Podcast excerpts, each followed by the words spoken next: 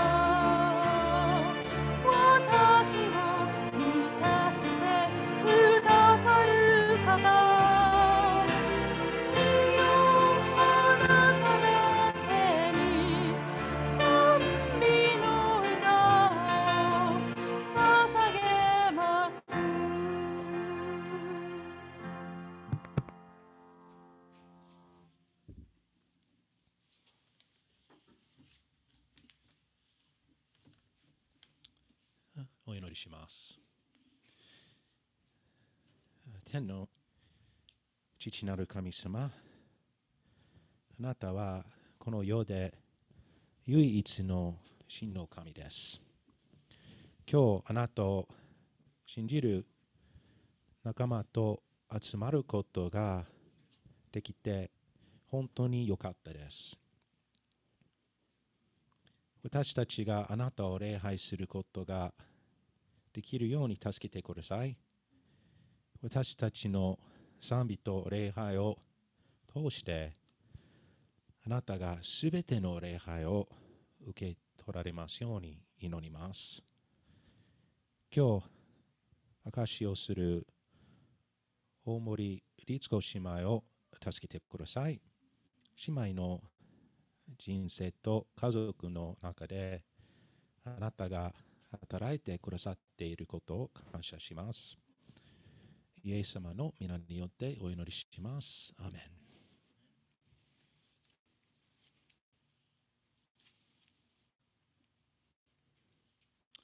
はい、えっ、と、今、紙芝居、紙芝居ね。えっ、と、ジュリーさん、お願いします。はい、お読みいたします。みんな大歓迎。ペテロの幻とコルネリオ。使徒10章。コルネリオはローマの兵隊の隊長で、カイザリアというところに住んでいました。コルネリオも家族も神様を大切に思っていましたが、ユダヤ人ではなく外国人でした。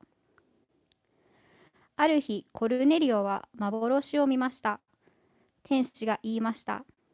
神様はあなたのお祈りを聞いてくださいました。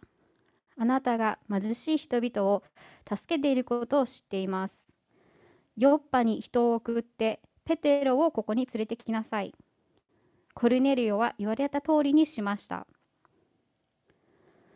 次の日のことです。ヨッパでペテロが祈っていると、幻の中で天から大きな布が降りてきました。その中には動物がたくさん入っていました。そして声が聞こえました。ペテロ、どれかを殺して食べなさい。それはどれもユダヤ人が食べてはいけない決まりの動物でした。食べることはできません。とペテロが答えると、その声は言いました。私がいいと言えば食べていいのだ。その時、コルネリオの使いの人たちが着きました。そこで、ペテロと仲間たちは、その人たちと一緒にカイザリアに行きました。コルネリオの家は、ペテロの話を聞きたくて集まった家族とお客さんでいっぱいでした。神様が幻の中で教えてくださいました。神様はどんな国の人も受け入れてくださいます。神様はイエス様をすべての人のために送ってくださいました。イエス様はすべての人の主なのです。イエス様は病気の人を治してすべての人を自由にしてくださるのです。イエス様は十字架につけられましたが生き返りました。イエス様を信じる人は罪が許されます。ペテロがこう話すと、ペンテコステの日のように聞いていた人たちに聖霊が注がれました。ペテロはみんなに洗礼を授けました。おしまい。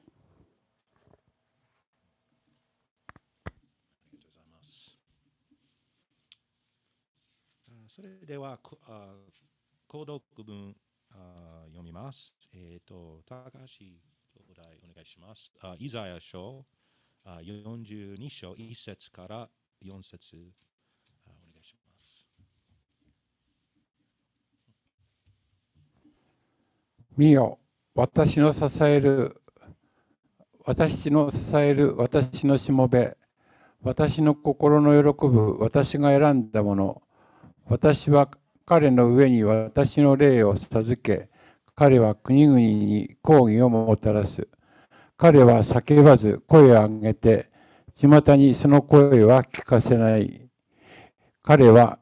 傷んだ足を祈ること、あ折ることなく、こともなく、くすぶる刀身を消すこともなく、誠をもって抗議をもたらす。彼は衰えず、くじけない。ついには地に抗議を打ち立てる。島々もその教えを待ち望む。ありがとうございます。あ少ししばらくあ黙としましょう。えっ、と、この時、あ換気をするために窓を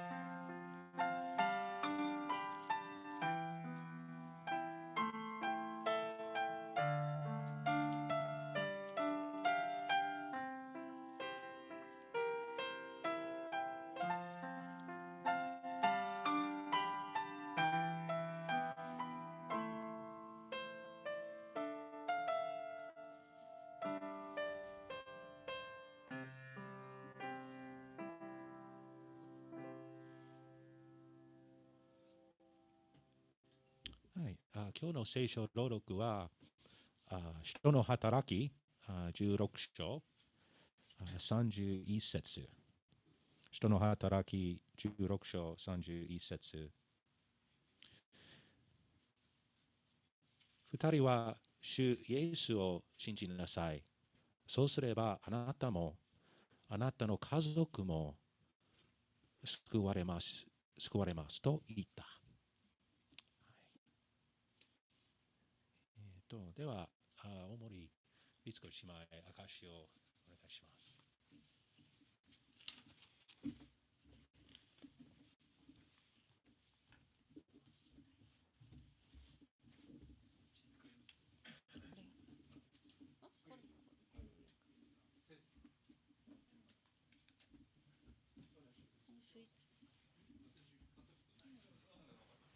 あ、今聞きました。これ大丈夫ですね。はい。これでい。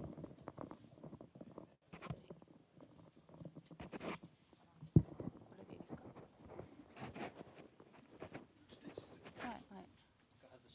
あ、また外す。ごめんなさい。ちょっと待ってね。逆。頭の後ろですか。はい。こんな感じですか。はい。皆さんおはようござい。ます。久しぶりにこの街道で礼拝をされる方たちも多いと思います。えー私たちも5月の2日の礼拝の時に、えークリスマス礼拝以来ここに集って、えーもうイースターものご挨拶も直接せずなんかズームの礼拝が長かったんですけれどもやはり街道に来て皆さんと賛美をしたりまたお祈りしたり一つの聖書の箇所からこう御言葉をいただくとこんなに違うんだなとすごく感じました。本当にこの高いところからですけれども、えー皆さんに、まあ、初めましての方もいらっしゃると思うんですけれどもまた Zoom で礼拝していらっしゃる方々にもあの、まあ、ご挨拶というよりは、まあ、自己紹介というよりはイエス様紹介という形で証しをさせていただきたいと思います。最初に一言短くお祈りします。私たちのことをとても愛してくださっている神様。今日この神の宮で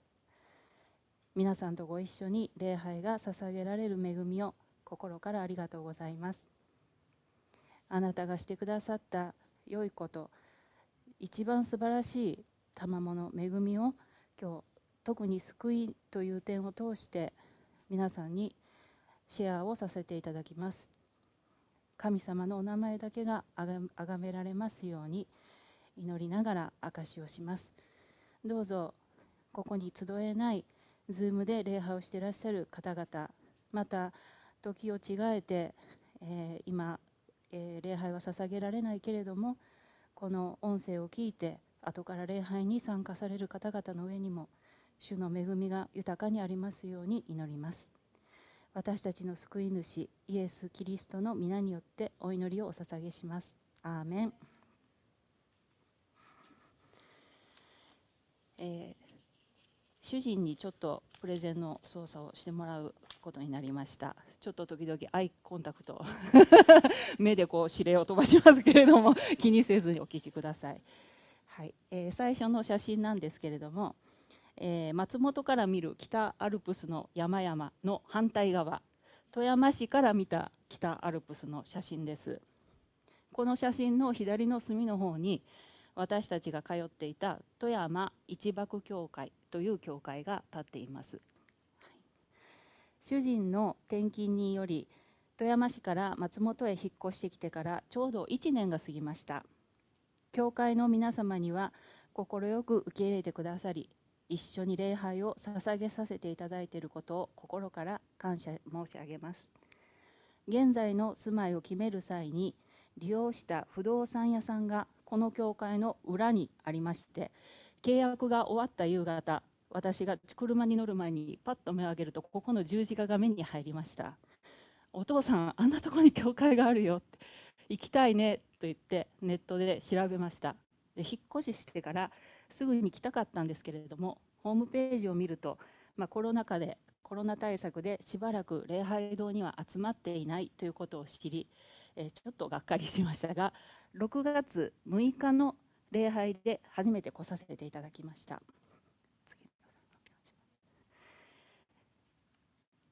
えーちょうどその時に、えーそうですねその前なんですが安曇安曇野にあるキリスト教書店の方に本の注文に行った時にあのクリスさんのあの連絡先をこう教えてくださったというか連絡取ってくださってで6月6日ちょうどもう来週6月になりますよね。1年前にここに初めて来ました。でももうほとんどが Zoom の礼拝だったので、えーなかなかここに集まれませんでしたがそれでも皆さんのメッセージや賛美をもう一緒に家でさせていただけて感謝でした。この度は主人が先に証しをするか夫婦同時に証しを半分ずつの時間証しをするかお祈りしてきましたが、えーまあ、今回は私の方が先にということで私になりました、はい。よろしくお願いします、えー今日は私がどのように教会へ通うようになって信仰を持ったのかまでのお話をさせていただきます。私は大阪府で生まれ結婚まで八尾市で過ごしました。八尾市というのは奈良にとても近いのですが昔は河内と呼ばれていて河内音頭という盆踊りがまあ有名です。河内弁はネイティブで上手にしゃべれます。ちなみに河内弁で「我」というのはあなたのことです。もう発音はもっと怖いんですけども、ここでやめておきます。はい、えー私は、えー両親と4人姉妹の次女として育ち、クリスチャンホームではありませんでした。私が幼稚園に入る頃に、父方の祖父が交通事故で亡くなり、祖母と同居するようになりました。祖母が田舎から引っ越しをしてきた日のことを今でもはっきりと覚えています。仏壇や神玉神棚が車から降ろされその日から毎朝祖母のお経を読む声で目が覚めました。私はろうそくに火を灯したり線香に火をつけたり鐘を鳴らしたりするのがとても面白いと思って毎日おばあちゃんの隣でお経を唱え鐘を鳴らすということに染まっていきました。小学校に入学してできた親友が教会学校へ通っているということを知りました。クリスマスに教会でケーキを食べたりプレゼントをもらったんだという話を聞いて自分もぜひ教会へ連れて行ってほしいと友達に頼みました。けれども友達は「りっちゃんは毎日仏壇も神棚も拝んでお地蔵さんにまで絶対お辞儀して通るからあかんわ」と言われました。なぜかとっても悔しくてキリスト教は自分と家族にはもう絶対関係のない宗教だと変な印象だけを持ってしまいました。しかしこの時の友人とは転校で小学校2年の時から全く連絡を取っていなかったのですが38年ぶりに教会で偶然お互いクリスチャンとして再会しています。ハレルヤ主は素晴らしいです。幼い頃いつも父は出張で留守が多く母は急に始まった姑との同居やまたスタートさせた生命保険のセールスの仕事や子育ていろんなストレスがあったのか夫婦喧嘩がとても増えました。ある夜両親が喧嘩をしている声で目が覚めて姉と一緒に「喧嘩なんかしないでほしい」と泣いて訴えました。すると母がこう言いました。お父さんとお母さんが別れたらお母さんはまだ小さい妹を引き取るからお姉ちゃんはお父さんに育ててもらいなさい。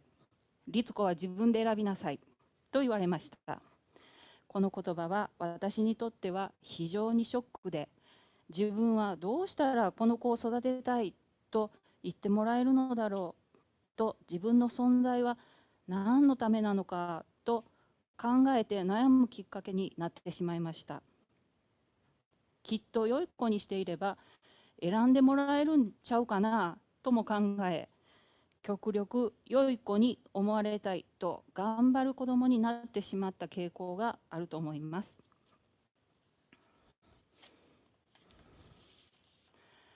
小学生の頃はよく学校で戦争反対反戦映画を見せられました。当時アメリカとソ連の核戦争が近い将来あるのではないかというニュースを見たりもしました。とりわけ祖母は若い頃子供たちを連れて満州から引き上げてきたので戦争時代の悲惨な話は毎日聞かされました。そして毎日おばあちゃんは岸壁の母を繰り返し繰り返し歌っていました。私が高学年になった頃に藤原聖さん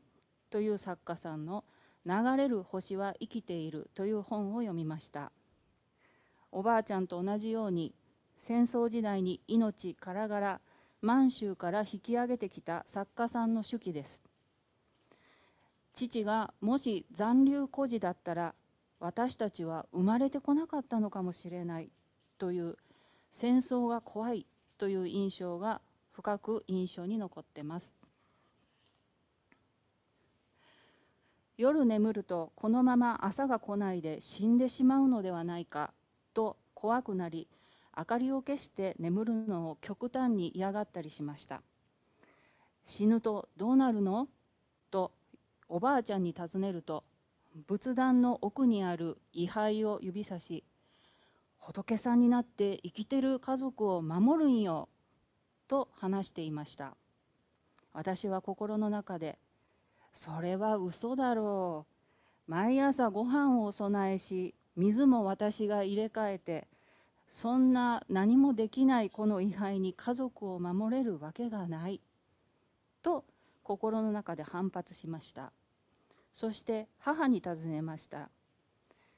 死んだら何にもなくなる。心配せんでよし。私はそれでも心配でした。自分という存在を皆が忘れてしまうということが耐えられなかったのだろうと思います。私が小学校5年生の時に4人姉妹の末っ子の妹が生まれました。母は出産をきっかけに仕事を辞め家にいるようになりました。その時から母はエホバの証人の訪問を受けて聖書を学ぶことを始めました。私が興味を示したので一緒に研究するようになりどちらかというと母より私の方がそのはっきりとした教えに光を見いだしたかのように夢中になってしまいました。エホバの証人になれば聖書の予言する終末の世界に生き残ることができて永遠の命を新しい地でもらえるという教えに飛びついてしまったのです。これで何のために生きるのかが分かったと喜んでいたのだと思います。中学生になってエホバに喜ばれる生活をしなければいけないと強く意識をしだしそれまで付き合っていった突っ張り仲間と距離を置くようになりました。当時中学校は校内暴力がとてもひどくて中学1年生でも先生にさまざまな形で反抗してとても授業のできる状態ではありませんでした。ある授業で先生に反発したしていたリーダー格の子幼なじみだったんですけどももうそんなことはやめよう。授業が全く進んでないし周りの子もみんな迷惑だよと正直に言ってしまいました。そのことがきっかけになって先生への反抗の矛先が私に向けられてしまいました。親にも担任にも相談ができませんでした。クラス中の子に無視されてしまったのです。私と話したら次はその子が標的になることを皆とっても怖がっていたと後からクラスメートを通して知りました。その時の私の心境は私は間違ったことは言ってない。自分は正しいのだから堂々と学校へ通えばいい。永遠の命をいただけるのなら何も怖くない。そのためには早くエホバの証人の洗礼を受けて伝道しないといけない。という焦りでした。中学2年生になりクラス替えがあった時にそのいじめのグループは全員バラバラのクラスになりました。リーダーをしていた子が急に私のところへ来て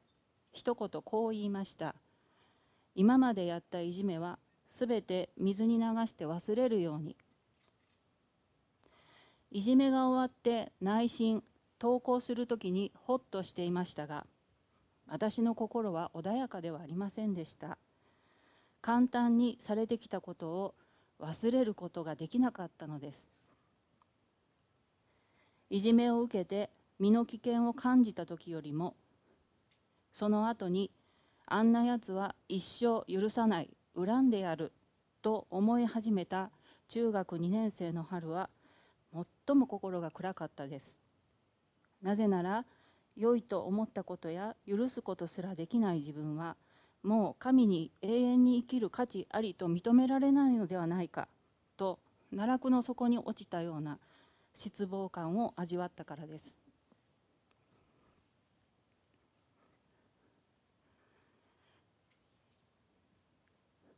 ちょうどその頃母が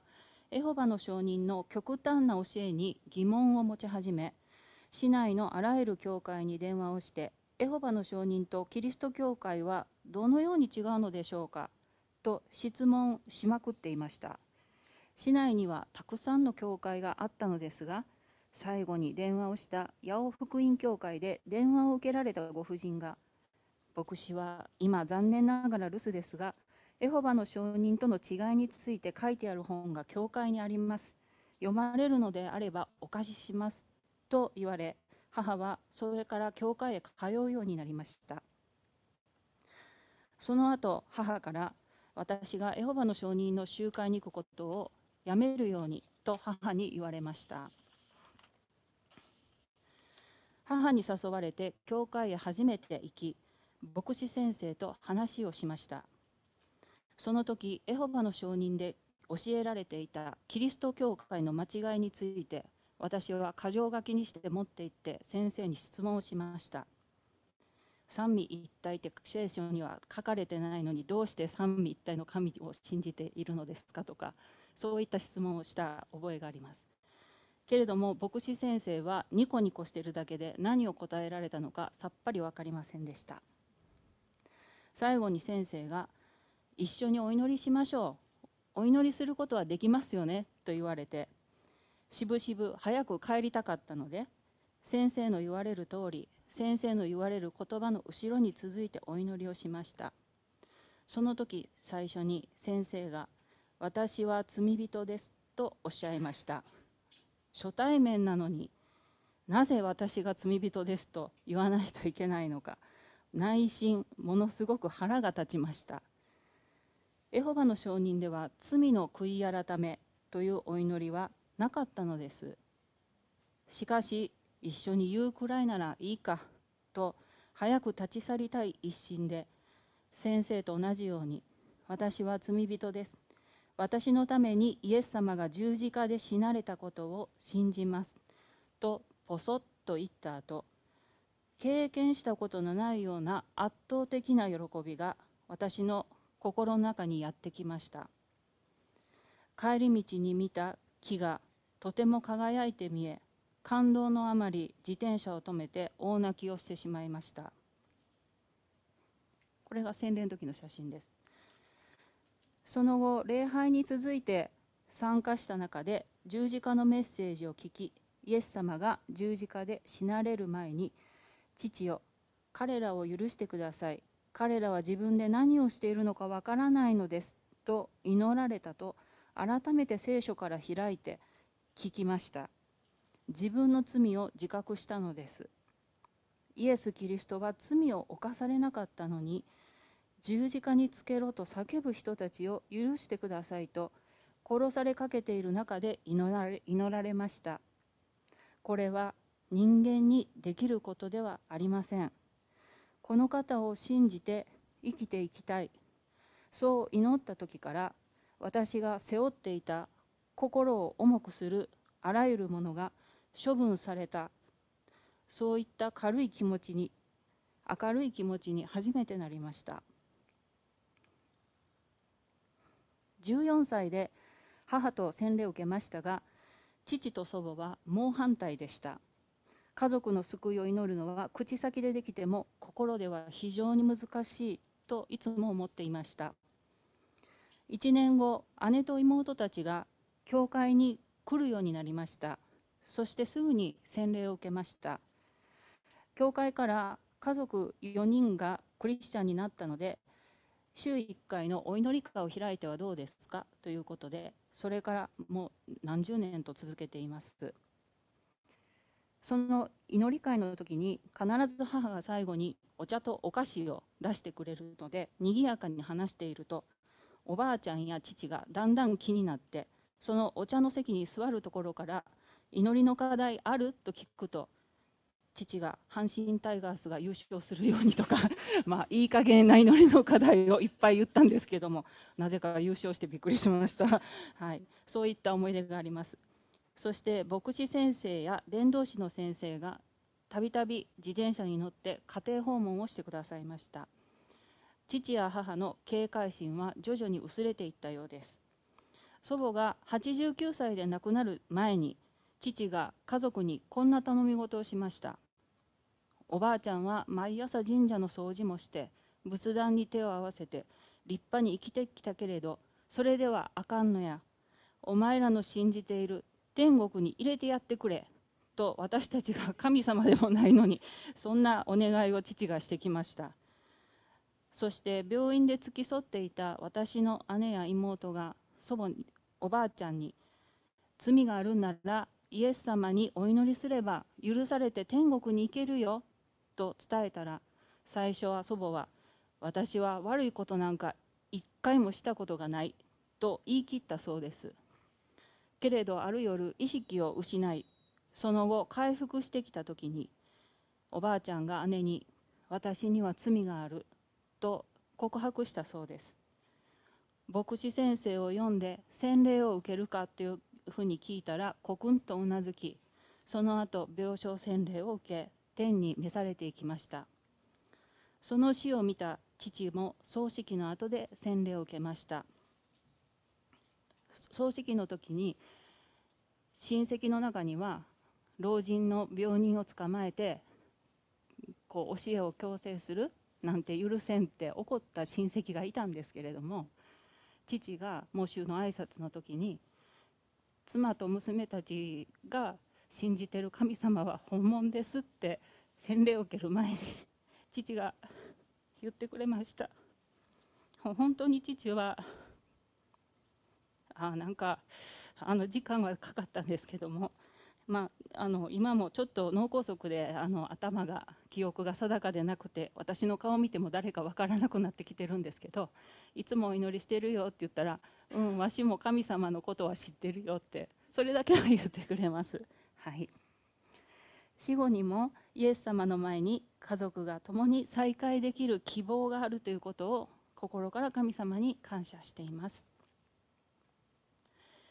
主人は学生時代に同じ教会で洗礼を受け,、ま、受けて結婚に導かれました。結婚後は主人の郷里である福井県で14年間暮らしそして転勤で富山県で16年暮らしました。現在娘2人は結婚し息子2人は就職してみんな別々のところで暮らしています。私が洗礼を受けてから今年でちょうど40年になります。神様の恵みにより今日まで守られてきました。こちらでの再就職も決まり松本での生活にやっと馴染んできました。神様からいただいている家庭職場そしてこの教会生活地域の方々神様がこう出会いを与えてくださっていることに感謝しています。そしてなかなかコロナ禍で教会に自由に来れないのですがかえって主人と毎晩夜10時になるとお祈りしようと言って 聖書を一章ずつ読みながらそして2人でお互いに祈るっていう、まあ、3 4 0分の時間を2人で勝手にやべえ祈り会。でこれはやばいっていうこと ということでやべえ祈り会をやるよっていうんでいつも10時になると、はい、合図をしてやるんですけれども。あの、まあ、コロナ禍にあってもこうやって主婦あの主人と、まあ、祈りながら神様に感謝毎日捧げられるっていいなと思っています。はいそして就職のために婦人会の方にはハローワークが近かったんで帰り道に金曜日寄ったら就職のこととかも祈っていただいて本当にありがとうございましたこれから何年松本での生活が続くのか分かりませんが皆様と共に主を礼拝し交わりをさせていただく中で祈り合ってまた神様を礼拝していきたいなと思っています最後に聖書の箇所1箇所お読みします。エペソビトへの手紙の2章4節と5節です。しかし憐れみ豊かな神は私たちを愛してくださったその大きな愛のゆえに背きの中に死んでいた私たちをキリストと共に生かしてくださいました。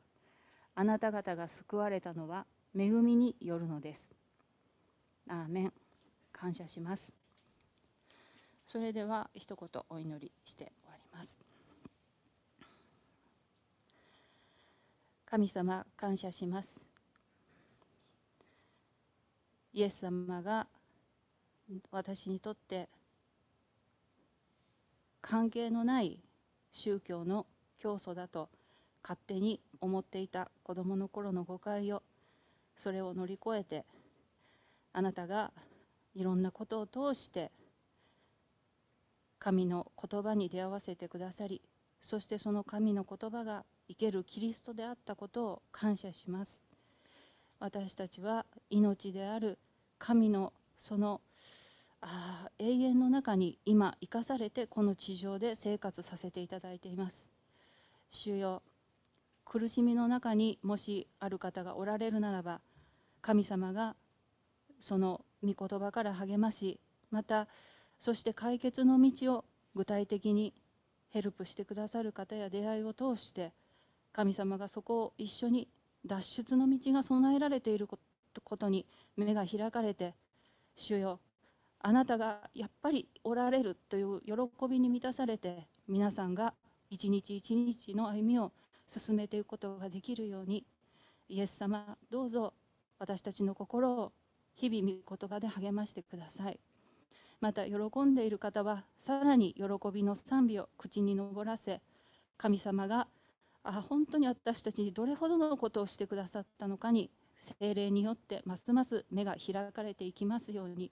私自身もそのことに上乾き求めていくことができますように精霊様どうぞいつも私たちのその運命を鳥なしへの祈りへと変えて引き上げてくださるように心よりお祈りします。この松本の地で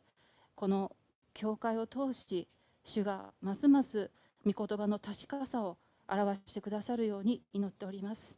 私たちが真実でなくても主はいつも真実です。それはキリストはご自身を否定することができない。真実というご性質をいつもまとっておられるからです。神様感謝します。どうぞこの福音を良い知らせを少しでも。イエス様どうぞ祈りながら周りの方々にシェアしていく歩みができるようにもお導きください。道を開いてください。今日のこの礼拝の時間を心より感謝いたします。私たちの救い主イエス・キリストの皆によってお祈りをお捧げします。アーメン。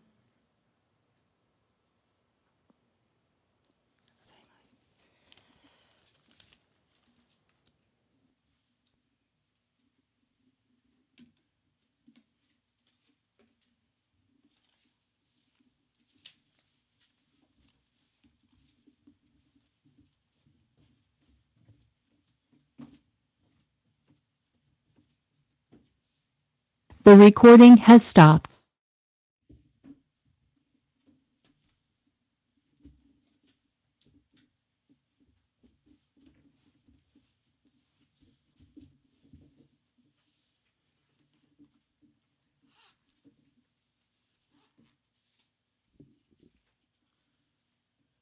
お森姉妹、ありがとうございます。お森姉妹の人生に神様の恵みを感謝します。ではしばらく黙祷黙祷しましょう。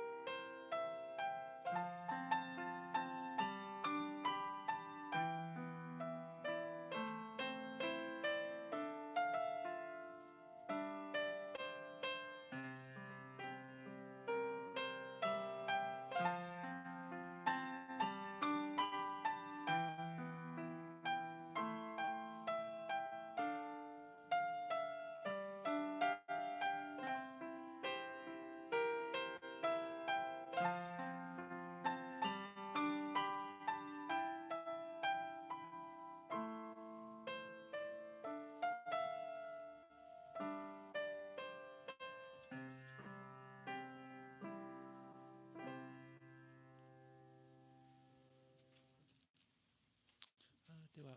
賛美します。えっ、と主がそばにいるから。